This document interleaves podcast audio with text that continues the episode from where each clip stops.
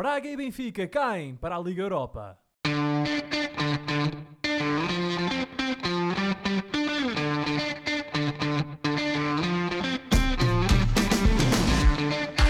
Bem-vindos então a uma missão em direto dos Meninos de Ouro para a Rádio Barcelos, o programa. Este que é o programa para quem gosta de bola. Esta emissão estará também disponível em todas as plataformas de podcast depois de fecharmos esta edição especial do programa. E é especial porquê? Porque estamos em direto na Rádio Barcelos, na noite em que Benfica e Braga encerraram a sua participação na Liga dos Campeões. Caíram as duas equipas para a Liga Europa e esse é, portanto, o tema forte desta emissão de hoje dos Meninos de Ouro. Ora, eu sou o Filipe Vieira e comigo estão o José Lopes e o João Pedro Oliveira e estamos novamente reunidos para uma conversa sobre futebol, meus amigos. Boa noite. Fizemos contas quase até ao fim. Quer o José, quer o João Pedro, aliás, porque quer o Benfica, quer o Braga, estiveram quase até ao fim sem saber exatamente qual seria o seu destino na Europa. João Pedro, sofreste muito? Oh Filipe, boa noite. Se calhar não sofri tanto como vocês. Boa noite, colegas. Boa noite aos nossos ouvintes da Rádio Barcelos. É um prazer estar aqui em mais um direto e é uma honra fazê-lo após os jogos da Liga dos Campeões. Eu nunca tinha dito isto, mas eu sinto-me especial quando faço isto. Emoções, muitas, mas eu acho que para vocês houve mais. Eu acho que fui mais realista esta noite. Mas houve ali um momento em que o Braga esteve fora da Europa, nem só da Liga Europa. Filipe. Fora. O Braga que chegou esta noite, diga-se, com ainda possibilidades matemáticas de seguir em frente na Liga dos Campeões. É verdade. Chegou a estar fora das competições europeias. Aliás, posso dizer que a dada altura o Benfica estava nas competições europeias e o Braga fora, depois trocaram. Ou seja, estava o Benfica fora e o Braga nas competições europeias, porque entretanto o Real Madrid lá nos deu uma ajudinha. E já após os 90... parece que a coisa correu bem para os portugueses de Norte e do Sul. E teremos pelo menos 3 equipas na Liga Europa a partir de fevereiro. Isto presumindo que o Sporting vai continuar também na prova. E vai. O Sporting está no play-off, portanto, tal como o Benfica e tal como o Braga, o Sporting vai para o play-off da Liga Europa na próxima eliminatória, digamos assim, já que o Sporting não vai ganhar o grupo. Pensava que não gostavas de lhe chamar playoffs. Isto é um playoff de acesso à fase eliminar da Liga Europa. Compensaste bem. Josué, o Arthur Cabral está perdoado? Boa noite, Filipe, boa noite, Oliveira, boa noite do nosso vasto auditório, hoje em direto. O Josué hoje enfiou uma picanha, eu sei por onde. Pela goela. Não faço ideia do que é que estás a falar, Oliveira. Faço ideia, não. Tantas críticas ao Cabral. Certeza, mas... É uma nulidade. Mas isso, não joga nada. Assim como uma andorinha não faz a primavera, como se costuma dizer, não é? Um gol de calcanhar não resolve os problemas todos. Não resolve os problemas todos, até porque os problemas estiveram bem patentes antes desse gol acontecer, mas sobre isso já vamos falar. Agora sim, há que tirar o chapéu, nesse sentido, ao Cabral, porque marcou um gol importante para o Benfica que permita à equipa da Luz, ao campeão nacional, ao maior clube de Portugal, para corrigir ali o Oliveira, que falou em adeptos do Norte e adeptos do Sul, o maior clube de Portugal, campeão e um dos maiores nacional do mundo. Tu tens uma treta e um dos maiores do mundo e, portanto, senhor advogado. E, portanto, mas sobre isso já vamos falar, como eu referi, e o que fica de facto é a qualificação, este prémio de consolação, digamos assim, para as equipas portuguesas que estavam na Champions, com exceção do Futebol Clube do Porto, que se tudo correr bem, amanhã conseguirá carimbar a passagem à próxima fase. Ainda não está garantido, mas é muito provável. O Porto joga amanhã para a Liga dos Campeões, vamos falar disso, vamos falar da escaldante jornada que aí vem para a Liga Portuguesa, em que temos não só um Braga-Benfica, como um Sporting-Porto. Vamos falar disso tudo, mas vamos começar com a noite europeia de Benfica e de Braga. Vamos começar com a 6ª jornada da fase de grupos da Liga dos Campeões, olhando primeiro para os resultados gerais. No grupo A, o Manchester United perdeu com o Bayern Munique por 1-0 e está fora das competições europeias. Já o Copenhague derrotou em casa o Galatasaray por 1-0. No grupo B, o LAN derrotou o Sevilha por 2-1. O PSV empatou com o Arsenal a uma bola. No grupo C, o grupo do Braga, o Real Madrid foi a Berlim ganhar por 3-2. E o Braga, vamos também ver com mais detalhe daqui a pouco, perdeu em Nápoles por 2-0. No grupo D, Inter e Real Sociedade empataram a 0 bolas e o Benfica foi a Salzburgo ganhar por 3-1 e de certa forma, fez o que tinha a fazer, tinha de ganhar por 2 golos de diferença, conseguiu ganhar por 2 golos de diferença e está na próxima fase da Liga Europa, não da Liga dos Campeões.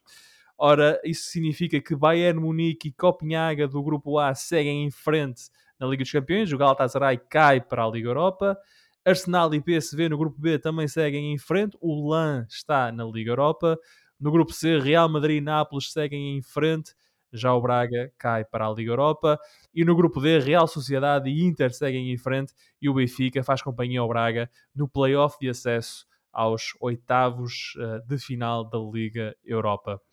Portanto, o Benfica, na sua despedida da Liga dos Campeões, venceu o Salzburgo na Áustria, como já aqui dissemos, por 3-1, caiu para a Liga Europa, isto é uma vitória conseguida aos 92 minutos, por Arthur Cabral, ou seja, a vitória estava mais ou menos conseguida porque o Benfica esteve ganhar 2 anos, um gol de canto direto de Di Maria, outro gol de Rafa na primeira parte, o Salzburgo reduziu e aos 92 minutos o Benfica estava fora da Europa e isso até o momento em que o calcanhar de Arthur Cabral colocou a equipa do Benfica na segunda maior prova da UEFA. Isto é claramente um mal menor. Já o Braga perdeu em Itália frente ao Nápoles por 2-0, mas beneficiou da vitória do Real Madrid em Berlim para seguir em frente. Olhemos primeiro para o Benfica. Josué, o Benfica vinha de 3 empates consecutivos, vinha de uma série, vamos lá dizer, de resultados que provocaram alguma instabilidade no clube. O Schmidt foi contestado em pleno Estádio da Luz durante o empate com o Farense. Era um jogo que tinha tudo para correr mal, do ponto de vista anímico dos jogadores, mas não foi isso que aconteceu. O Benfica fez um jogo assim e jogou o suficiente para carimbar a passagem à próxima fase. Neste caso, a Liga Europa. Filipe, eu não sei se jogou o suficiente. O que eu sei é que, pelo menos, a atitude da equipa foi outra desde o primeiro momento. Tivemos um Benfica, se calhar um bocadinho com mais vontade do que propriamente arte ou engenho, mas a tentar fazer aquela pressão alta que já há muito tempo que andava desaparecida. Aliás, o segundo gol do Benfica surge precisamente de uma recuperação de bola no terço defensivo do Salzburgo. E naturalmente que para além dessa vontade depois beneficiou da magia do Di Maria, como já há muito tempo ele é apelidado, não é? Por todo o mundo e talvez na Europa, porque aquele canto direto que deu 1-0 ao Benfica foi o golo que permitiu a que a equipa, com uma maior tranquilidade, digamos assim, conseguisse assentar as suas ideias de jogo, conseguisse ou tentasse construir alguma coisa, e depois foi essa pressão alta, como tu referiste há pouco, que acabou por resultar no golo do Rafa Silva já ao cair do pano da primeira parte. Parece-me a mim que depois, no segundo tempo, acabámos por ter aqueles defeitos e aqueles maus hábitos do Benfica, desses 3 empates consecutivos que tu referiste, porque a equipa, se calhar, contando com o ovo no traseiro da galinha, digamos assim, achou que a partida estava resolvida e que, portanto, não havia mais nada a fazer. Naturalmente que isto não é assim. O Salzburgo foi uma equipa que, apesar das suas limitações, ganhou 2-0 na Luz, como todos nos recordamos, infelizmente. Foi criando dificuldades às outras equipas deste grupo e conseguiu esse golo precioso que à partida confirmava a eliminação do Benfica e a confirmação do Salzburgo, da continuidade do Salzburgo nas competições europeias. Um super Salzburgo, aliás. Não foi um super, Oliveira, e o problema é que está aí, daí eu ter dito aquilo que disse logo no início. Vimos mais vontade ao Benfica, mas vimos sobretudo rasgos individuais de jogadores, nomeadamente o Di Maria, durante grande parte do jogo, não só no... Tal como contra o Farense, desculpa. Exatamente, tal como contra ele o Farense, é um jogador... o Di Maria... quase sozinho a tentar levar a equipa. O jogador Filipe que nos últimos tempos tem tentado levar um pouco a equipa às costas e teve mais do que um lance individual em que esteve perto do golo, jogou e deu muito a jogar. O Benfica teve várias oportunidades, mesmo antes de sofrer o golo, que podiam ter matado imediatamente a partida, não o conseguiu fazer e depois foi o sofrimento final. Deixa só fazer aqui um pequeno à parte, já que estavas a falar no Di Maria. Aquele jogador do Salzburgo que nos últimos minutos da segunda parte ainda estava 2-1, empurrou o Di Maria contra os placares publicitários e depois se virou para o público e fez aquele grito de entusiasmo. Esse jogador agora deve estar a sentir um bocado tonto. Pois, mas isso é um problema dele, Oliveira, não é? Ele achou que tinha ganho ali qualquer coisa, não sei. Vocês não repararam nesse lance? Reparei no lance, reparei. E, aliás, até reparei que foi um lance em que claramente havia falta e o árbitro não a marcou, mas isso é outra conversa. E o Di Maria portou-se muito bem, porque se bem reparaste, o árbitro foi lá. O senhor é campeão do mundo, Oliveira, vencedor de taças continentais, portanto não... Tem um traquejo. Não há nada como a vitória na Champions, não tem rosas e boa disposição a este programa. É verdade, é uma pequena alegria no meio de um mar de lágrimas, digamos assim. Em 6 jogos ganhámos um, exatamente. Não é mal? Odes ao Di Maria. Exatamente. Olha, é um dos poucos que se têm safado. Para terminar, apenas dizer que de facto o Benfica foi presenteado já quase ao cair do pano com um golo, com grande nota artística, é verdade, da parte do Arthur Cabral, que infelizmente nos tinha habituado precisamente ao contrário, mas que foi determinante para a continuidade do Benfica nas competições europeias. Se este golo é algum tipo de redenção relativamente ao Arthur Cabral, nomeadamente tendo em conta a atuação menos própria dele nestes últimos dias, isso teremos que ver e a massa adepta do Benfica terá que ajuizar. Agora que este golo foi determinante e que normalmente ajuda a que as coisas, isto naturalmente estamos a falar de futebol, mas que ajuda a que o adepto do futebol, que normalmente tem memória curta, esqueça o mal que está para trás, naturalmente que ajuda. Esperemos é que isto seja o primeiro de muitos golos ao serviço do Benfica. Dito isto, e apenas para terminar, Filipe, como vocês sabem, eu não sou adepto da Liga Europa, acho que é uma competição menor e que do ponto de vista desportivo e sobretudo financeiro não faz grande sentido, mas o Benfica, como grande equipa que é, estando a jogar, agora naturalmente terá que fazer a sua parte e terá que tentar ir o mais longe possível, sendo que, estando nós a falar, mais uma vez, do campeão português e de alguém, neste caso de uma equipa, que tem pergaminhos nas competições europeias, naturalmente terá que almejar ir longe, porque só aí fará sentido esse dispêndio de tempo e de recursos, digamos assim, para competir nesta taça, nesta Liga Europa, que a meu ver, como já vos referi, tem um interesse que para mim pelo menos é diminuto. Dito como um adepto do Real Madrid, pá. Ai não, é do Benfica. Oh. Pois olha, Josué, deixa que me te diga uma coisa, pelo menos em relação a essa tua forma de estar, eu não sou grande apreciador, não concordo muito com esse desdém, o teu desdém, vá, benfiquista em relação à Liga Europa. Eu acho que um Real Madrid, um Liverpool, um Barcelona... E até hoje em dia um City, se calhar eu percebo um adepto desses clubes sentir alguma falta de entusiasmo em relação à Liga Europa. Um adepto do Benfica, eu aí não posso concordar muito contigo. Acho que o Benfica, apesar de ser um histórico europeu, não está entre os grandes colossos desta Europa na atualidade, por isso eu acho que dizes, o Benfica, isso é tua opinião. Ora, isso exatamente. É agora que tu disseste é tudo, opinião, é a minha opinião. Exatamente. É a minha opinião, mas é a minha opinião. Eu acho que um adepto do Benfica desdenhar ganhar uma Liga Europa, acho que não é muito realista, Josué. Eu acho que não se trata de desdenhar, trata apenas de ver o que é mais útil. E o que é mais realista para a equipa nesta altura do campeonato? Já cá faltava o advogado de defesa. Não é isso, Oliveira. Pronto, lá vem a ciumeira. Oliveira, a questão... Ui, a ciumeira! A questão aqui tem a ver com uma coisa muito simples e que eu já disse mais do que uma vez. Este ano é particularmente complicado para as equipas da frente por causa da questão de termos menos uma vaga para acesso à Liga dos Campeões. A Liga dos Campeões é algo que as equipas portuguesas precisam como de pompa à boca. Portanto, eu prefiro ver a minha equipa concentrada em conseguir pelo menos um play-off, ou neste caso nem é um play-off, é uma terceira pré-eliminatória da Liga dos Campeões, e naturalmente isto se não conseguir ser campeão, do que propriamente andar aqui a gastar tempo e no fundo as energias dos jogadores para ir jogar ao Cascalheiras de não sei de onde, compreendo. Tu és, mas é um burguês que Deixa-me acabar esta frase, por favor.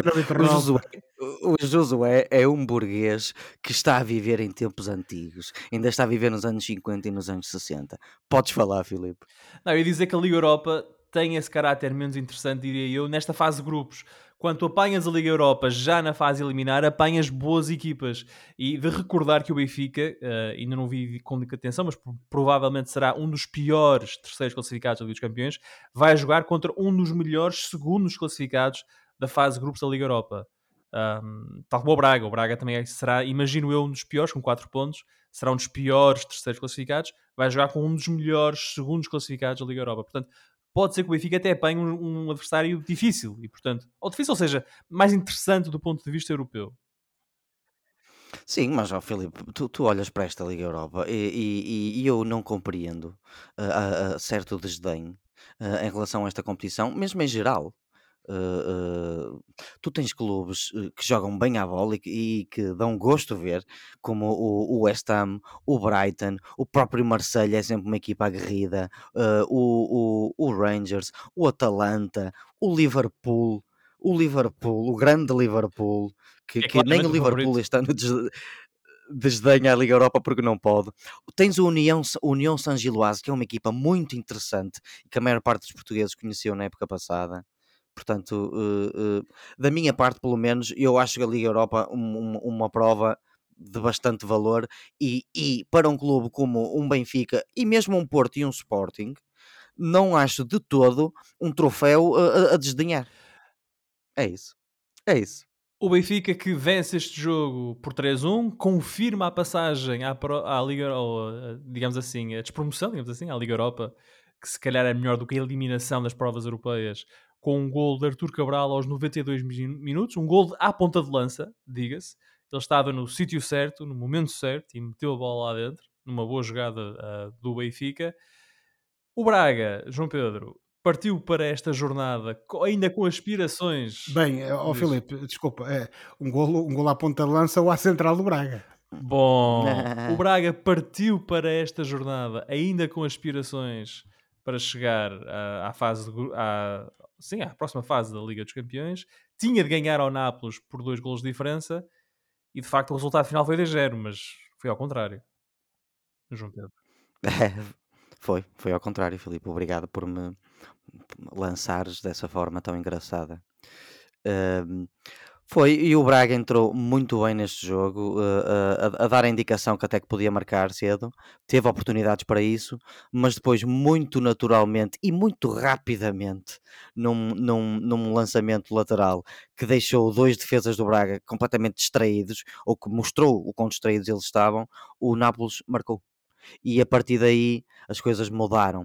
O Braga perdeu confiança, continuou, creio eu, a ter um jogo bem disputado e equilibrado com o Nápoles em termos de posses de bola, teve até muito mais remates do que o Nápoles, portanto foi uma equipa que em semelhança àquilo que tem sido a sua prestação na Liga dos Campeões, foi uma equipa que tentou sempre marcar golos, mas não conseguiu, porque teve pela sua frente um adversário que marcou cedo de uma forma oportuna e que depois consolidou com um segundo golo a vantagem e acabou por justificar totalmente a sua presença na fase seguinte da Liga dos Campeões, e parece-me que está tudo certo neste grupo.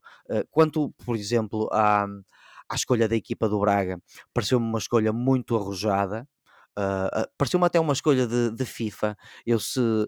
Eu se estivesse a jogar FIFA neste momento e escolhesse a equipa do Braga, poderia eventualmente escolher este 11, porque é de facto um 11 ofensivo, cheio de jogadores criativos e experientes no meio campo, como eram o João Moutinho e o Pizzi a ajudar o Salazar, só que não havia trinco, e se o Braga com bola trocava bem e acabava por criar oportunidades de golo, sem bola foi sempre uma espécie de aflição. Oliveira, desculpa interromper-te, mas o Braga precisava de ganhar o jogo ou não? O Braga precisava de ganhar.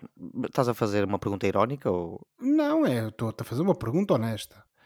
Estás a criticar porque a equipa entrou demasiado ofensiva em campo, mas não precisava de ganhar o jogo para manter-se na Champions? Sim, a equipa precisava de ganhar o jogo, mas o futebol não é só isso. O futebol não é preto e branco, não é só atacar e defender e escolher jogadores atacantes para atacar e jogadores defensivos para defender.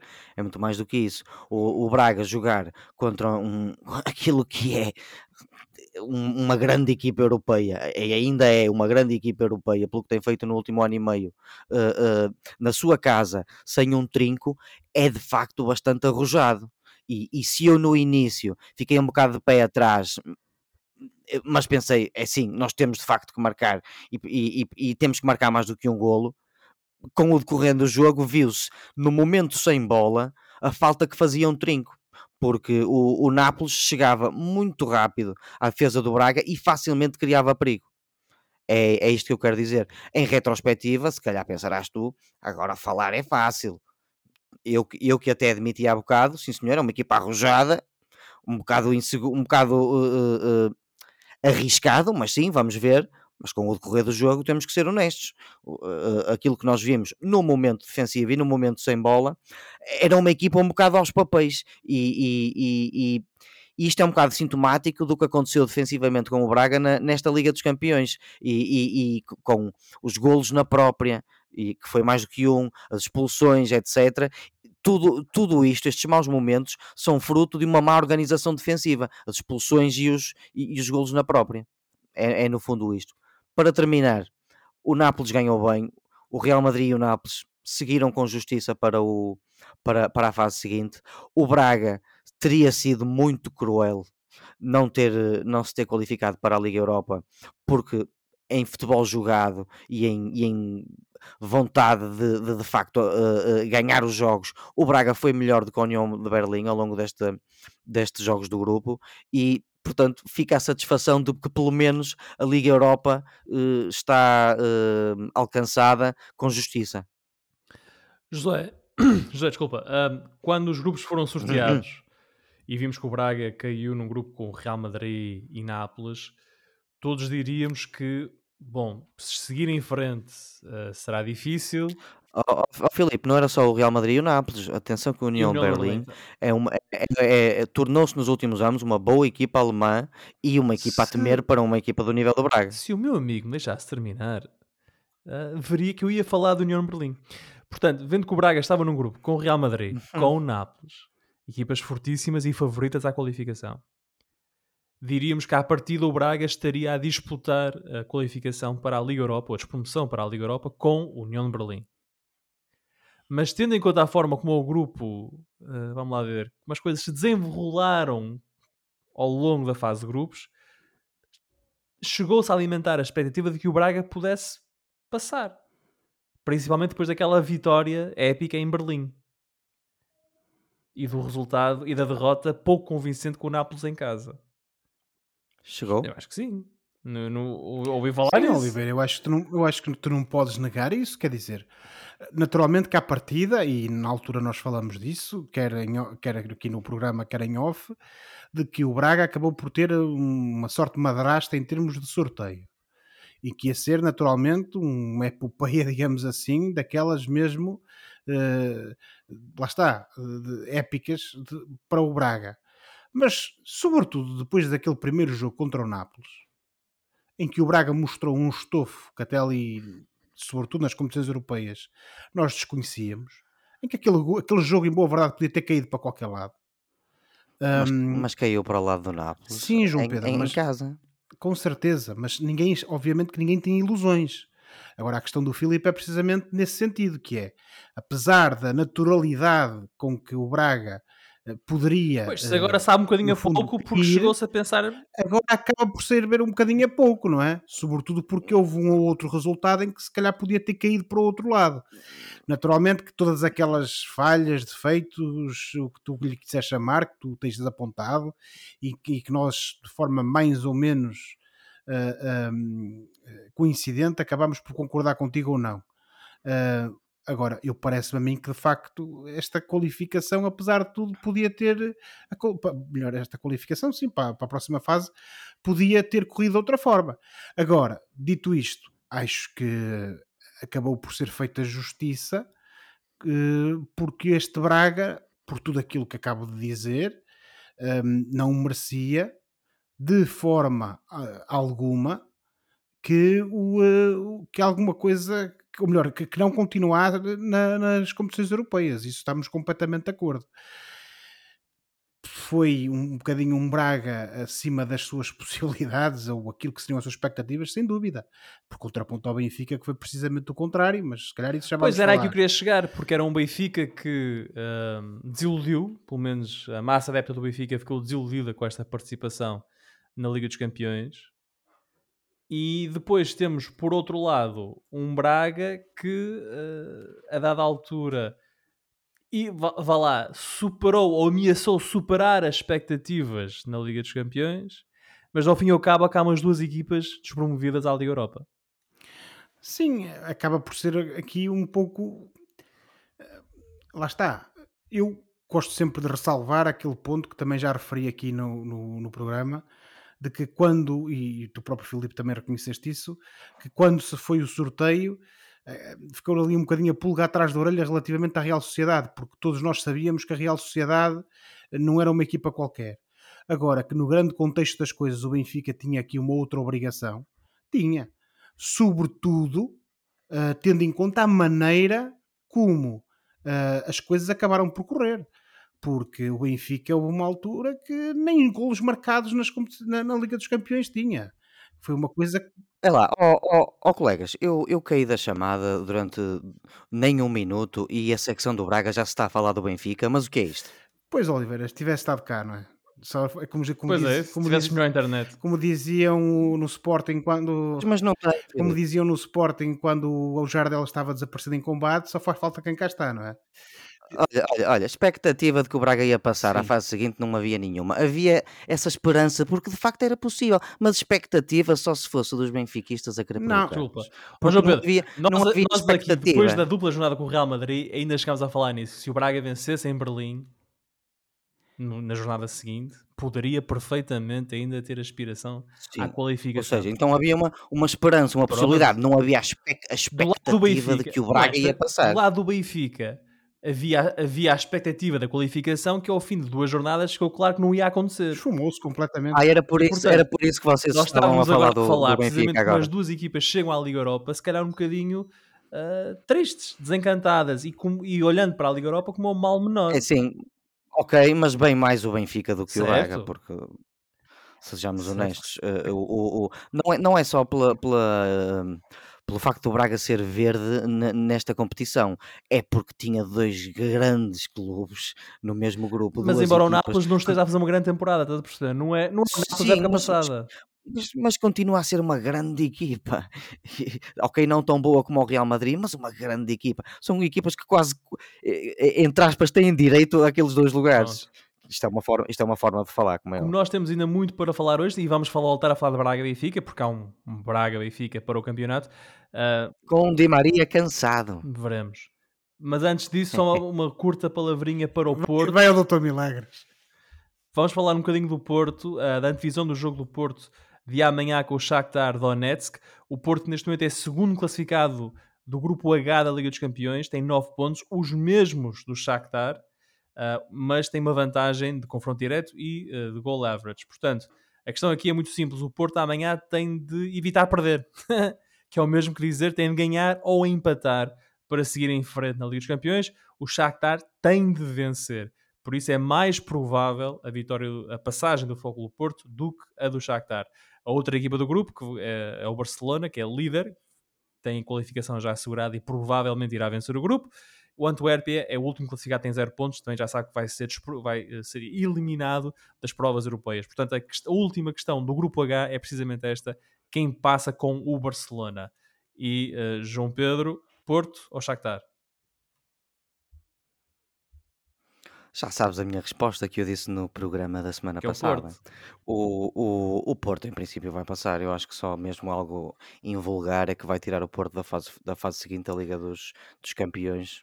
José. Porque era rápido, desculpa. Isto é rápido. Não, tem que ser. É rápido, também não há grande interesse ouvir o que tens para dizer, Oliveira. Não é, mas não é interessante. E depois vamos receber cartas dos. Mas não é interessante, Oliveira. Como se estivéssemos nos anos 90. Vamos receber e-mails dos adeptos esportistas e do nosso amigo Chico, que esteve cá no outro dia. Se as cartas forem enviadas de remeio, ninguém recebe nada. Isto agora o serviço postal. Por acaso é verdade. O CTT aqui ninguém recebe nada. O CTT na realidade. Recebes mais depressa cartas do estrangeiro do que de remelho. Se alguém da junta de freguesia de remelho estiver a ouvir, que trate desta situação, por favor. Foi agora um momento de serviço público nos Meninos de Ouro, que estamos em direto na Rádio Barcelos. José, estamos à mesa a dizer que o Porto está a jogar assim, que não entusiasma, não encanta, mas a verdade é que, virada as primeiras 6 jornadas da Liga dos Campeões, quando olhamos para o futuro da prova, em fevereiro-março, o Porto pode perfeitamente ser a única equipa portuguesa em competição. Aliás, só pode o Porto. O Braga e o Benfica já caíram. Portanto, se vamos ter algum representante na Liga dos Campeões, será o Porto. E eu espero que seja, porque, de facto, temos que ter alguém a representar o nosso país na próxima fase. Dito isto, eu acho que vamos assistir provavelmente a mais uma daquelas iterações do Porto bipolar. Aquele Porto que joga assim para o campeonato, no fundo, mas depois temos um Futebol Clube do Porto que se transforma e se transfigura completamente para a Liga dos Campeões. E acho que vai ser esse o registro. Naturalmente que o Shakhtar não é uma equipa qualquer, apesar de todas as condicionantes, já o demonstrou, já foi dado quase como morto neste grupo do Futebol Clube do Porto e no entanto está aí para as curvas, e portanto o Futebol Clube do Porto vai ter que estar atento, vai ter que ser cauteloso, mas sobretudo não pode jogar para o empate, porque, como diz aquela velha máxima no futebol, quem joga para o empate arrisca-se a perder. E acho que é esse o registro, e estou em crer que o Sérgio Conceição, pelo menos da parte dele, não vai tentar evitar que isso aconteça. Apenas aqui um pequeno detalhe bastante engraçado, que eu li ontem. Para o ano vai haver a nova versão do Mundial de Clubes. O Porto tem de ganhar. E se o Porto que tem de ganhar ao Shakhtar para continuar na Champions, se isso acontecer, acaba por permitir que o Benfica se qualifique para o Mundial de Clubes. É verdade. Portanto, eu acho que o Porto nunca vai ter tantos adeptos a torcer pela vitória como amanhã, pois provavelmente, ainda a contragosto, terá alguns benfiquistas a torcer para que o Porto ganhe. É verdade. 10 milhões. Não, Oliveira, são 6. Os 6 do Benfica, mais os adeptos do Porto. E aqueles adeptos do Braga que são do Benfica, também, há sempre alguns. Não, há 20 milhões de benfiquistas. Estão em todo lado. Ora, até nos media, que esses 20 milhões de benfiquistas e que sejam todos adeptos dos Meninos de Ouro, enviem-nos mensagens, falem connosco. Estamos em direto hoje na Rádio Barcelos, nesta noite de terça-feira, em que Benfica e Braga viram confirmada a sua despromoção para a Liga Europa, e amanhã, quarta-feira, o Porto vai discutir com o Shakhtar Donetsk a continuidade na Liga dos Campeões. Voltando a Braga e Benfica, vamos então olhar para o Campeonato Nacional. Ora, no domingo o Braga recebe o Benfica, numa jornada que pode ser explosiva para a Liga Portuguesa. É que para lá do Braga-Benfica temos um Sporting-Porto, este jogo já segunda-feira, sendo que 2 pontos apenas separam o primeiro do quarto classificado. Traduzindo, qualquer uma destas equipas, dependendo da conjugação de resultados, pode acabar a jornada na liderança. Olhemos primeiro então para este Braga-Benfica, 2 equipas que, como acabei de dizer, conheceram hoje o seu destino europeu, vão ambas para a Liga Europa. João Pedro, quais são as tuas expectativas para este Braga-Benfica? Favoritismo do Braga? Vai ser um jogo eletrizante. Favoritismo inegável do Braga, uma equipa superior a todos os níveis, e por isso, em princípio, a vitória deve cantar facilmente a partir do minuto 2, e lá para o minuto 45, em princípio, estará resolvido com um 5-0. Falando um pouco mais a sério, eu acho que vai ser interessante. Não estavas a falar a sério. Não, eu acho que vai ser interessante, porque o Braga tem o apoio do público, tem este futebol atacante e este volume de ataque e criatividade toda a fervilhar desde o banco até ao campo, e o Benfica está num momento de rugir na Liga. O Benfica vem de uma série de resultados maus, houve o habitual exagero dos adeptos benfiquistas que levaram a que o treinador a quente se defendesse, o presidente lá defendeu o treinador agradeceu, as coisas estão um bocado mais calmas, mas o que é certo é que na Liga o Benfica perdeu a liderança, vem de 2 resultados negativos seguidos, e estes jogadores, não há nada como apanhar um adversário difícil para ter estes jogadores do Benfica ligados e a jogar com vontade e com intensidade, tal como fizeram esta noite em Salzburgo. Por isso, eu acho que tem tudo para ser um grande jogo de futebol, creio que até um jogo melhor do que o de Sporting Porto, e o resultado é difícil de prever. É difícil de prever por causa da qualidade das duas equipas e porque o Braga joga em casa e lá está, o Benfica tem que reagir.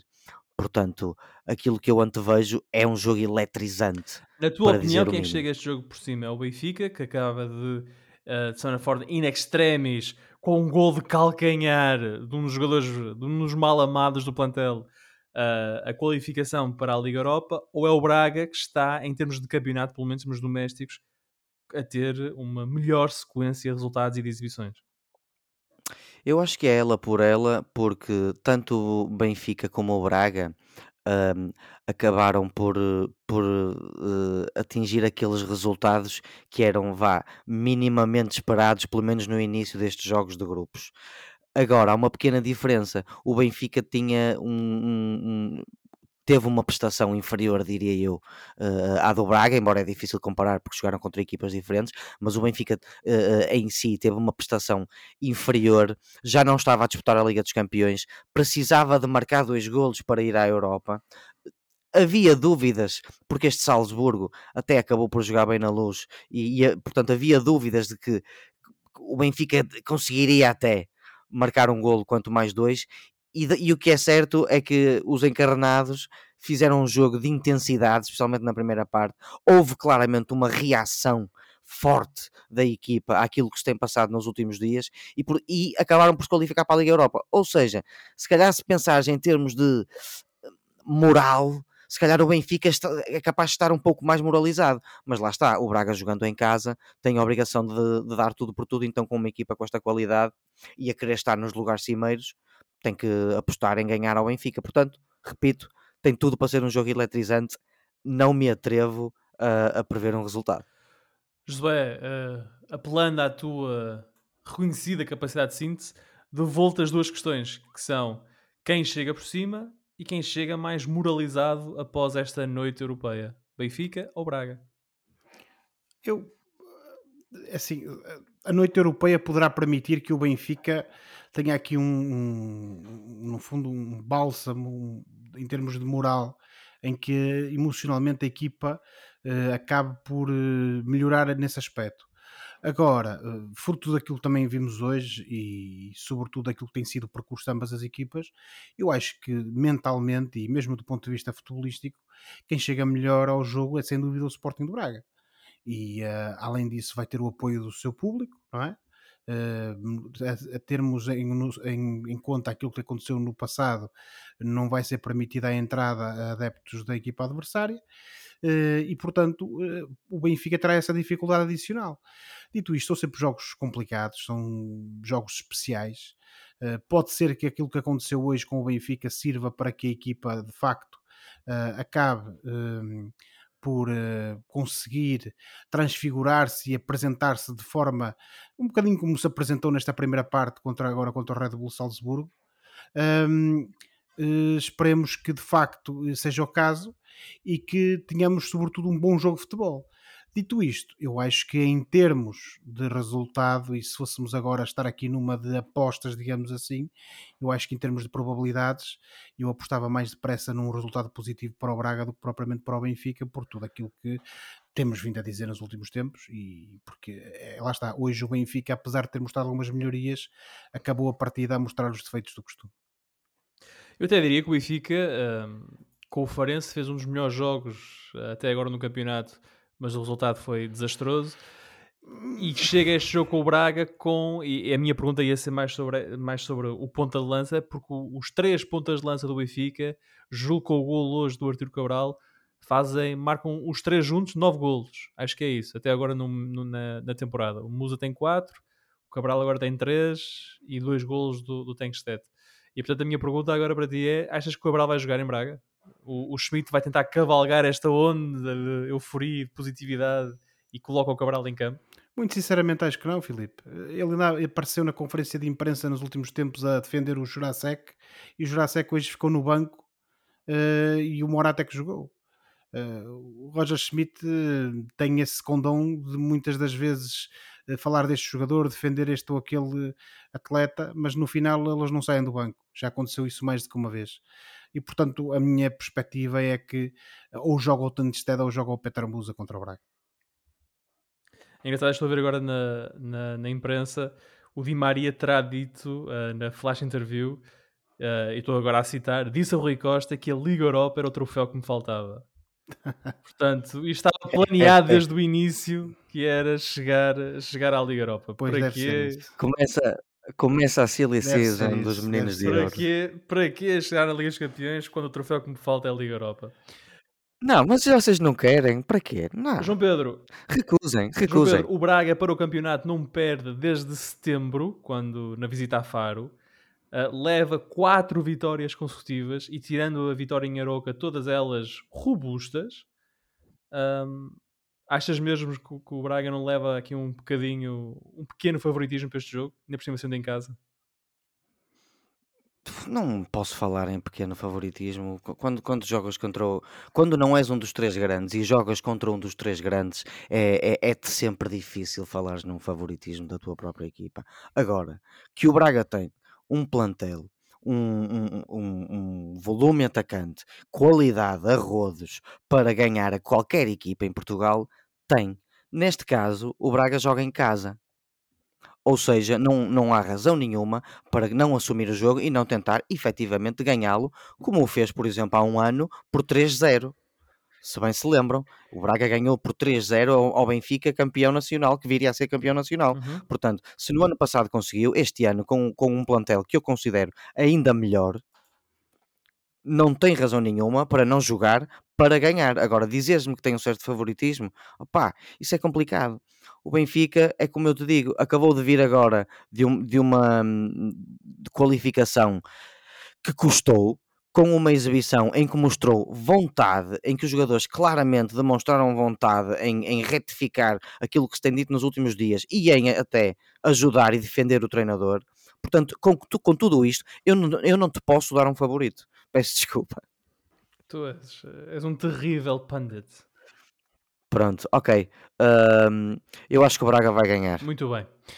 Portanto, esse jogo é no domingo, esse Braga-Benfica na Pedreira é no domingo, o jogo é às 20h30, seria em circunstâncias normais o jogo grande da jornada 14, só que na segunda-feira, no estádio de Alvalade, às 20h15, temos um Sporting-Porto. E Sporting e Porto são, neste momento, primeiro e segundo classificado, com os mesmos pontos. O Sporting é uma vantagem em termos de goal average, mas Sporting e Porto são os dois líderes nesta altura com os mesmos pontos. A pergunta para ti, Josué, é, tendo em conta este cenário, sendo que o Porto pode chegar a este jogo com a qualificação feita na Liga dos Campeões, o Sporting já sabe que não faz melhor do que segundo na Liga Europa, podendo ser um dos melhores segundos e, portanto, vai jogar contra um dos piores terceiros da Liga dos Campeões na próxima fase da prova europeia. Quem está em vantagem? Sporting ou Porto? Eu, muito sinceramente, acho que, tendo em conta este último trajeto da equipa de Alvalade, acho que o Porto chega com uma ligeira vantagem. Primeiro porque é o perseguidor e, portanto, está sempre numa posição um pouco mais confortável. No fundo, perdido por 100, perdido por 1000. Obviamente estou a exagerar, mas acaba por ser a equipa que não tem nada a perder, digamos assim. Ao passo que o Sporting não só teve uma série de maus resultados, como depois teve o último jogo contra a Vitória de Guimarães, em que de facto a maior parte das coisas não correram bem. E portanto, eu acho que, e muito sinceramente, também para abordar esta parte que eu acho que é importante, na preparação mental dos jogos, o Conceição continua a ser um treinador incrível. coisa que o Ruben Amorim tem dificuldade em fazer, porque se formos ver esse historial de jogos contra os seus principais adversários diretos, a coisa não tem corrido sempre bem ao Sporting.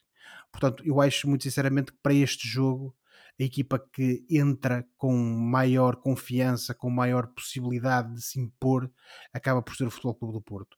Dito isto, eu acho que o Sporting tem melhores jogadores, tem melhor plantel, e se de facto a equipa se encontrar, não só vamos ter aqui um bom jogo de futebol, como parece, como temos um Sporting que, se de facto reagir, como me referi há pouco, naturalmente que poderá vencer, como é óbvio, e se o fizer também acontecerá com naturalidade, sem prejuízo naturalmente do que eu acabo de dizer, porque parece-me a mim que o Porto é quem entra melhor.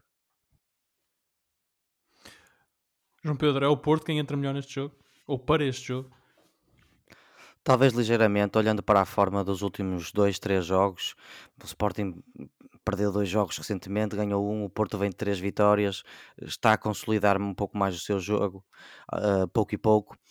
Parece-me sim, e depois lá está, o Josué desta vez falou bem também, e o Porto tem um treinador muito, muito rodado neste tipo de jogos e que prepara mentalmente muito bem. Portanto, eu diria uma ligeira vantagem mental do Futebol Clube do Porto, até porque está de volta à liderança, coisa que não sei se ainda tinha alcançado esta época, acho que não. Esta época não. Acho que esta época não. E na época passada também não. É a primeira vez. Pronto, seja como for, são duas equipas que, especialmente este ano, se equivalem-se bastante em termos de qualidade. Portanto, é um resultado difícil de prever. Aquilo que eu prevejo, em princípio, é que vai ser um jogo um bocado mais chato e enfadonho de se ver, porque é o habitual nos jogos entre o Sporting e o Porto. São duas equipas que acabam por se anular bastante. O Sporting, seja como for, tem este ano um trunfo, um autêntico as de trunfo, que não tinha o ano passado, que é o avançado de Gyökeres, que tem provado ser a melhor contratação desta época de todos os clubes no campeonato português, pelo menos até agora, e portanto duas equipas que se equivalem bastante, eu apostaria num empate. Acho que tu dizes uma coisa que obviamente é factual, o Sporting perdeu 2 dos últimos 3 jogos, mas as 2 derrotas do Sporting são muito especiais, ou seja, uma é o clássico ao Benfica, com 2 golos marcados depois dos 90 e o Sporting já com 10 a segunda parte quase toda, e o outro é um jogo em Guimarães, em circunstâncias atmosféricas muito complicadas, com uma decisão de arbitragem muito discutível. Não vamos por aí. Não, mas estamos a falar, mas estamos a dizer que... Até houve mais do que uma, portanto, nesse aspecto a coisa compensou, mas sim, percebo que estava... Essa do menos com menos dá mais, pá, no futebol a mim... Mas não, é muita confusão. Eu sei, eu estou a brincar, como é óbvio. Mas o meu ponto é mais este, é que não podemos nem dizer que o Sporting está mal. Perdeu 2 jogos em 3, porque são 2 derrotas que têm histórias muito específicas. De todo, concordo. Ainda para mais, lá está, o Sporting tem estas peças, como o Gyökeres e o Hillman, que não tinha o ano passado e que agora estão a ajudar a fazer a diferença. Daí eu dizer que são duas equipas que, para mim, especialmente este ano, e até podia incluir o Benfica neste ramalhete, a coisa está muito nivelada. Não é comum vermos os primeiros 4 classificados separados por 2 pontos. E se vocês fizerem um pequeno exercício, se o Sporting e o Porto empatarem e o Braga vencer o Benfica, teremos para a semana 3 primeiros classificados, que é coisa que eu não me lembro de ver nesta fase do campeonato na minha vida. Não sei se vocês se lembram. 3 primeiros classificados, sim, no papel. Na prática há sempre um primeiro classificado. No... Sim. Há sempre fatores de desempate. Exatamente. Mas sim, 3 equipas... You know what I mean. Mas pegando nessa tua observação, então uma pergunta para ti. Ou, aliás, uma pergunta para o José primeiro. Depois desta jornada, quem é que vai ser o líder do campeonato? Porque, como o João Pedro estava a dizer, as 4 equipas têm possibilidades de terminar a jornada na frente. Se Porto e Sporting empatarem e o Benfica vencer, o Benfica é líder. Mas se o Braga vencer, como o João Pedro disse, temos 3 equipas em igualdade pontual na frente. E depois temos, obviamente, o Sporting-Porto. Quem vencer esse jogo será, obviamente, se uma das equipas vencer, será líder. Portanto, quem é que acaba a jornada na frente do campeonato? Oh, Filipe, isso é como perguntares ao cego se ele quer ver. Naturalmente que eu espero que seja o Benfica, não é? Agora, bem vistas as coisas, eu acho que o mais provável é que quem acaba o jogo na frente seja o vencedor, se vier a existir naturalmente o Sporting Porto, por uma questão de números, apenas e só. E esse vencedor para ti será o Porto? Eu acho que o Porto entra melhor, mas eu não sei porque, eu acho que o Sporting vai ganhar. Então o Josué diz que é o Sporting que é o líder. João Pedro, e tu? Eu acho que o Sporting e o Porto vão empatar, o Braga vai ganhar ao Benfica e vamos acabar a jornada com 3 líderes. E acho que se for assim, e posso estar enganado porque aqui ia fazer contas de cabeça, é o Sporting o líder. É? Ok. O Sporting empatou em Braga e depois voltamos à questão da diferença de golos, como o Braga tem muitos golos sofridos, acho que aí o Sporting leva a vantagem. O Braga tem uma goal difference de 16 e o Sporting de 13. É a diferença de golos, Oliveira. Está bem, tens razão.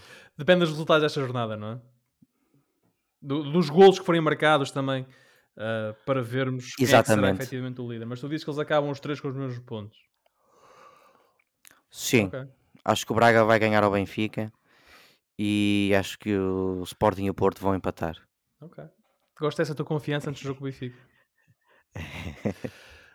Tem que ser. Vocês também estão-me sempre a dar na cabeça. Eu tenho que me defender de alguma maneira. Isto é bullying. Coitadinho, não. Já sabes quem é o coitadinho. É o outro, não é? Eu não sabia. É o outro. Eu isso não sou. Ora bem. Acho eu. A gente fala com a Carla. Ora, na jornada 14 há, portanto, estes 2 jogos enormes e que só estou a imaginar o que isto será na segunda volta. Vamos estar perto do final do campeonato, imagino eu que as contas estarão aproximadas e vamos ter esta jornada explosiva que tem nesta primeira volta um Braga-Benfica no domingo e um Sporting-Porto na segunda-feira. Braga-Benfica, jogo entre 4º e 3º, Sporting-Porto, jogo entre 1º e 2º, as 4 equipas separadas por apenas 2 pontos à partida para esta jornada, e destaco o Vitória de Guimarães, que está no 5º lugar, a 4 pontos do Braga, também não está muito longe desta confusão, o Vitória, que já vai no 100º treinador da temporada. Mas em termos de, enquanto sendo este um programa em que nós estamos em direto na Rádio Barcelos, olhamos sempre um bocadinho para o Gil Vicente e Josué. Na próxima jornada o Gil vai à Arouca, sendo que acabou de empatar com o Moreirense e são já 6 jogos sem vencer. Tu já ouves aí de tua casa os alarmes do estádio do Cidade de Barcelos? Filipe, já parecem aquelas sirenes que a gente está habituado a ouvir nos filmes da Segunda Guerra Mundial. Pois. Essas, pelo menos, normalmente são sinal de comida e bebida. Agora, aqui no caso do Gil Vicente, é precisamente o contrário. Não, Filipe, de facto, o Gil Vicente está numa trajetória preocupante.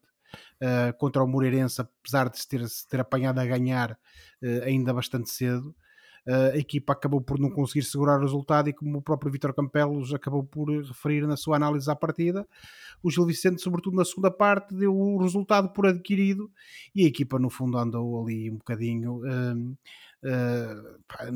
com uma postura que não se pode ter quando se está a jogar contra um Moreirense, que é uma das boas equipas deste campeonato, e que quando ainda falta meia partida para jogar. Naturalmente que o lance do Moreirense, já que tu falaste de arbitragens há pouco, é algo que eu convido as pessoas a irem ver ao YouTube, digamos assim, porque é assim uma coisa inenarrável, e não é só a minha costela gilista que está a falar, mas pronto. Agora, se formos ver bem as coisas... Quantas costelas tens? Tens muitas costelas, não é? Todos nós temos, Filipe. Tenho muitas. E adoro costelinhas. Tens uma do Braga, tens uma do Gil, tens outra... Estou a perceber quantas costelas é que tu tens. Olha, e às vezes a costela mendiga. Epá, pelo menos não sou como aqueles que são sócios de vários clubes. Mas pronto, isto para dizer o que é. O Luís Filipe Vieira era um deles. Era por causa das idas à piscina, naturalmente, ficava mais perto de casa. Exato. Mas apenas para dizer o seguinte e para concluir, o Gil Vicente está num mau momento de forma, a equipa, a meu ver, já jogou bem melhor do que o que joga agora. Há aqui certas coisas que têm que ser mudadas. Eu já referi que o treinador, naturalmente, que a meu ver não será um deles, mas que a equipa já jogou melhor já. Veremos o que é que vai acontecer no defeso, se a equipa vai ser reforçada ou não. Agora, esta jornada para o Gil Vicente não só traz esse jogo em Arouca, que vai ser um jogo complicadíssimo, mas sobretudo é uma jornada explosiva pela parte de baixo da tabela, porque o Gil Vicente joga com o Arouca, que neste momento está a 2 pontos e portanto é um adversário direto pela manutenção, mas depois temos o Vizela, que vai jogar com o Rio Ave, que é outra equipa que está também envolvida, neste caso é um Rio Ave Vizela, que está envolvida pela manutenção, e depois temos um Chaves que joga com o Casa Pia, que neste momento também não podemos dizer que está aliado desta luta pela manutenção, e portanto tudo pode acontecer. Se correr bem, o Gil Vicente até pode aproveitar resultados de terceiros para estar numa situação um bocadinho mais tranquila. Se correr mal, podemos ver o Gil Vicente saltar para baixo da tabela, com duas ou três equipas a cavarem ali alguma distância, ou pelo menos a apanharem o Gil na classificação. E, portanto, se esta é uma jornada decisiva para os 4 da frente, como estávamos decisiva, ou pelo menos importante, como estávamos a referir, também o será agora e sobretudo no futuro, como referiste há pouco, Filipe, para a luta pela manutenção. Dito isto, e para terminar, há muita coisa que tem que mudar na Casa do Galo, porque senão eu temo que isto não vá correr bem. A Casa do Galo. Que normalmente é a capoeira, não é? Mas eu quis evitar essa. Esse é o tipo que diz que tem um galo em casa. Eu não digo, eu tenho. Eu não digo, eu tenho. Meu Napoleão. A capoeira era uma grande alcunha para o estádio do Gil Vicente, digo já. Olha. Não, é Casa do Galo. Portanto, ou a Casa do Galo também é bonito, é assim mais bourgeois, como o Josué. O Josué é o homem cheio de costelas de Benfica, de Braga, de Gil, de Vila Verdense. Cabrito no Natal. Quem é que come cabrito? É o João Pedro. Então, o João Pedro é o cabrito natural. Quando assim é possível. É o que dá a nascer investidor. De ouro. Ele, de facto, é um menino de ouro. É verdade. Um menino de ouro. Ora, o Gil Vicente vai à Arouca no sábado, dia 16 de dezembro, joga às 18 horas. Outros jogos do campeonato, na jornada 14, que arranca na sexta-feira, temos o Farense Estrela da Amadora, o Rio Ave Vizela, esse Arouca Gil Vicente. O Boa Vista ficou sem o Petit Vitória de Guimarães, às 20h30. No domingo temos o Chaves Casa Pia, o Moreirense Portimonense, o Famalicão Estoril, o Braga Benfica. E na segunda-feira a jornada termina com um Sporting Futebol Clube do Porto. Portanto, esta jornada aqui é 14 na primeira volta, será 31 na segunda volta.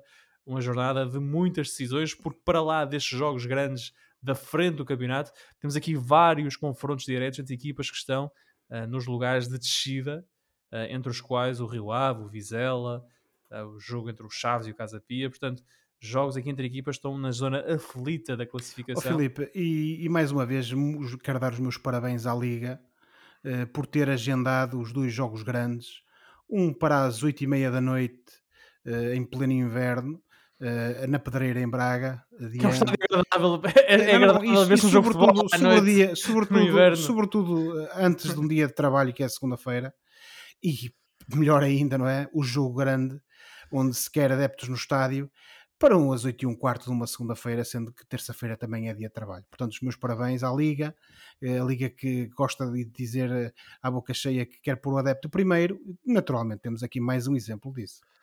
Eles diriam que o Sporting joga quinta-feira e que por isso o jogo tem de ser na segunda. Exatamente, era isso que eu ia dizer. Claro. Então, quer dizer, o Sporting joga na quinta à noite, tu queres que o Sporting jogue no sábado ou no domingo? Não pode ser, Josué, isso é egoísmo da tua parte. Ok, está bem, Oliveira. Quero-te vir a aplicar esse raciocínio aos jogos, tal como são calendarizados pela tua adorada... Pois é, eu ia dizer isso... O Liverpool está sempre a jogar ao meio-dia de sábado.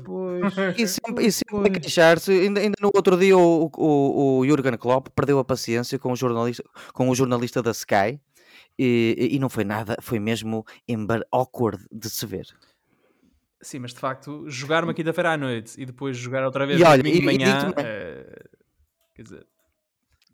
Não é fixe, man.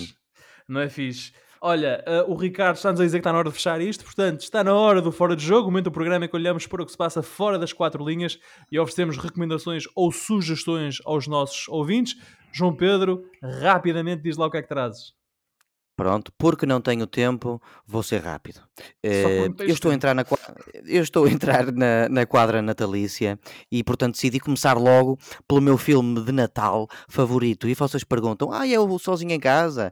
Não. É o Música no Coração? Não, claro que não. É o Die Hard, ou conhecido como nós, quando éramos miúdos, o Assalto ao Arranha-Céus. Certo? Este filme de ação está na Disney Plus atualmente e é de 1988. Este filme, eu não vou falar do plot, porque vocês já sabem, já estão carecas da trama e do enredo. Eu não vou falar porque você vai-te lixar, Josué, e porque vocês já sabem, mas vou-vos falar um bocadinho do filme. Este filme é do John McTiernan, que foi uma figura proeminente do cinema de ação dos anos 80 e 90, que fez o Predador, o Die Hard 3 também, o Último Grande Herói e até um favorito do Philip, The Hunt for the Red October. Entretanto, o John McTiernan mentiu ao FBI, foi preso e está afastado de Hollywood há 20 anos, mas isso não interessa para nada. Porque é que este filme ficou na história? Este filme ficou na história porque mudou o paradigma do herói musculado e limpinho que existia na altura. E o John McClane, o protagonista desta série, está sempre ensanguentado, rabugento, vulnerável e cheio de sangue. E isto fez muito a diferença. Este é um dos meus filmes favoritos de ação de todos os tempos. Vem de uma saga que eu recomendo ver, pelo menos até ao quarto. O quinto já não recomendo tanto. E é, no fundo, um voltar ao nosso passado, colegas, e um recordar de tempos em que éramos miúdos e em que podíamos ver a violência a sério e as neiras a sério e um protagonista com piada, como era o grande Bruce Willis. Die Hard, Assalto ao Arranha-Céus, está na Disney Plus e o Oliveira recomenda. E sendo eu também um fã desse filme, as melhoras ao Bruce Willis. Infelizmente não vai acontecer, Filipe. Infelizmente não há melhoras. Um grande abraço. E também por isso, um grande abraço ao Bruce, que nos está a ouvir. E por isso também decidi falar nisto, porque é Natal e temos que pensar naquelas personagens que nos entretiveram quando éramos crianças. E temos que pensar na sorte que temos, porque temos saúde, não é? E nisso também. Isto agora atinge o nível de programa da manhã. Há de ver quem ouça isto de manhã. José, e tu? Olha, Filipe, recomendar uma série que estreou no passado dia 13 de novembro na nossa RTP, chamada Lusitânia, que é uma série da época que no fundo traz para o pequeno ecrã a dramatização de algumas lendas e mitos nacionais. Uma das coisas que estamos sempre a ouvir, ou pelo menos eu sempre ouvi, foi precisamente isso. Portugal tem uma história tão rica, seja ela factual ou no fundo infabulizada, embelezada. Infabilizada, nem sei se existe, mas pelo menos assim um pouco mais abrilhantada, e de facto acabam por ser estes mitos e lendas portugueses um manancial ainda um pouco explorado, normalmente porque não há muitos meios para fazer estas séries de época que acabam por ficar caras. O certo é que esta série acaba por tentar fazer um apanhado de algumas dessas lendas e numa espécie de um formato de antologia. A série tem apenas 6 episódios, já vai no 5º. O 6º episódio vai ser o último e que vai passar muito brevemente. E basicamente o primeiro é sobre a Inês Negra, que é baseada num episódio ocorrido durante o cerco de Melgaço, feito por Dom João I. O segundo é A Aposta com o Diabo, que é uma comédia no fundo inspirada na lenda da Ponta Aliviada de Marco de Canaveses, onde se diz que o diabo criou uma passagem para fazer a vida negra aos aldeões. Temos A Cidade Perdida, que é o 3º episódio, que remete para a história dos 3 sapinhos, da freguesia de Eiriz, em Paços de Ferreira. O Boi Vermelho, que é sobre um bruxo que escondeu um tesouro no enfonte de São João, em Algozo. A Lenda da Serpente, que é baseada no conto tradicional Couber-Briga, sobre uma cobra gigante que terá caído ao Rio Mondego. Esta lenda da cobra gigante, para quem viu os programas do professor Germano Saraiva, sabe que é um mito transversal a quase todas as regiões do nosso país. E depois o último episódio, que é a Criança Lobo, que é influenciado por uma lenda da aldeia de Dark, em Viana do Castelo, sobre um miúdo que se transforma em lobo nas noites de lua cheia, sendo que esta história eu próprio lembro-me de ouvir falar quando era criança. A série foi... Eu próprio, exatamente. A série foi realizada por Frederico Serra, que também em outras iterações já tinha explorado um pouco este imaginário tradicional português, nomeadamente no filme Coisa Ruim de 2006, e portanto, aquilo que temos aqui... Bom filme português. Pronto, estás a ver, Oliveira? E digo eu que não gosto de filmes portugueses em geral. No fundo, estas lendas acabaram por servir um pouco de ponto de partida para a escrita dos episódios, sendo que depois há algumas alterações para tentar adaptar um bocadinho estas histórias à realidade atual. Portanto, temos aqui Lusitânia, que é esta série portuguesa que eu recomendo, e o próximo episódio, se não estou em erro, que será o último, irá passar na televisão no próximo dia 18 de dezembro, na RTP1, às 22h, e, portanto, é a minha recomendação. Muito bem. Ora, esta semana, a propósito da despedida do Benfica e de Braga da Champions, vou sugerir um álbum que tem uma das melhores canções de despedida dos anos 90. Trata-se de Tragic Kingdom, dos No Doubt, que inclui o lendário Don't Speak. Tragic Kingdom, o icónico álbum dos No Doubt, que é lançado em 1995, leva os ouvintes para um universo musical eclético e ousado. A fusão de ska, punk e pop-rock reflete a diversidade artística da banda liderada por Gwen Stefani. Oh, Filipe, a única banda que pôs homens a cantar I'm just a girl in the world. Pôs-te a ti a cantar, imagino. Olha, produzido por Matthew Wilder, o álbum conquistou o merecido destaque, conferindo aos No Doubt reconhecimento crítico e comercial. O tema mítico do álbum é esse Don't Speak, destaca-se como obra-prima emocional que captura a mestria lírica de Gwen Stefani e a dinâmica musical singular da banda. O êxito deste single valeu ao grupo prémios e solidificou o seu lugar na cena musical dos anos 90. Tragic Kingdom, de 1995, mantém-se como um marco, revelando a excepcionalidade musical e a expressividade dos No Doubt. Tragic Kingdom dos No Doubt, dedicado a todos os benfiquistas e braguistas, disponível nos sítios do costume. Don't Speak. Por hoje ficamos por aqui. Para a próxima semana cá estaremos. Mas isso não era o I'm Just a Girl, era o Don't Speak. Eles começam aos poucos a sair da casa. Que o coxo muito obrigado a todos aqueles que nos seguiram nesta emissão em direto na Rádio Barcelos. Àqueles que nos ouvem em podcast, estaremos de volta na próxima semana para falar de futebol. Também estaremos de volta, se ainda nos quiserem, na Rádio Barcelos, na terça-feira, às 22h. Não se esqueçam que podem subscrever o canal dos Meninos de Ouro, disponível em todas as plataformas de podcast, para serem notificados de cada vez que publicarmos uma nova emissão. E quando subscreverem, avaliem o programa com 5 estrelas. Entrem também em contato connosco enviando um e-mail para osmeninosdeouropodcast@gmail.com e sigam-nos nas redes sociais. Boa semana, bons jogos. Tchau. Tchau, boa semana. I've had it up to here. Tchau.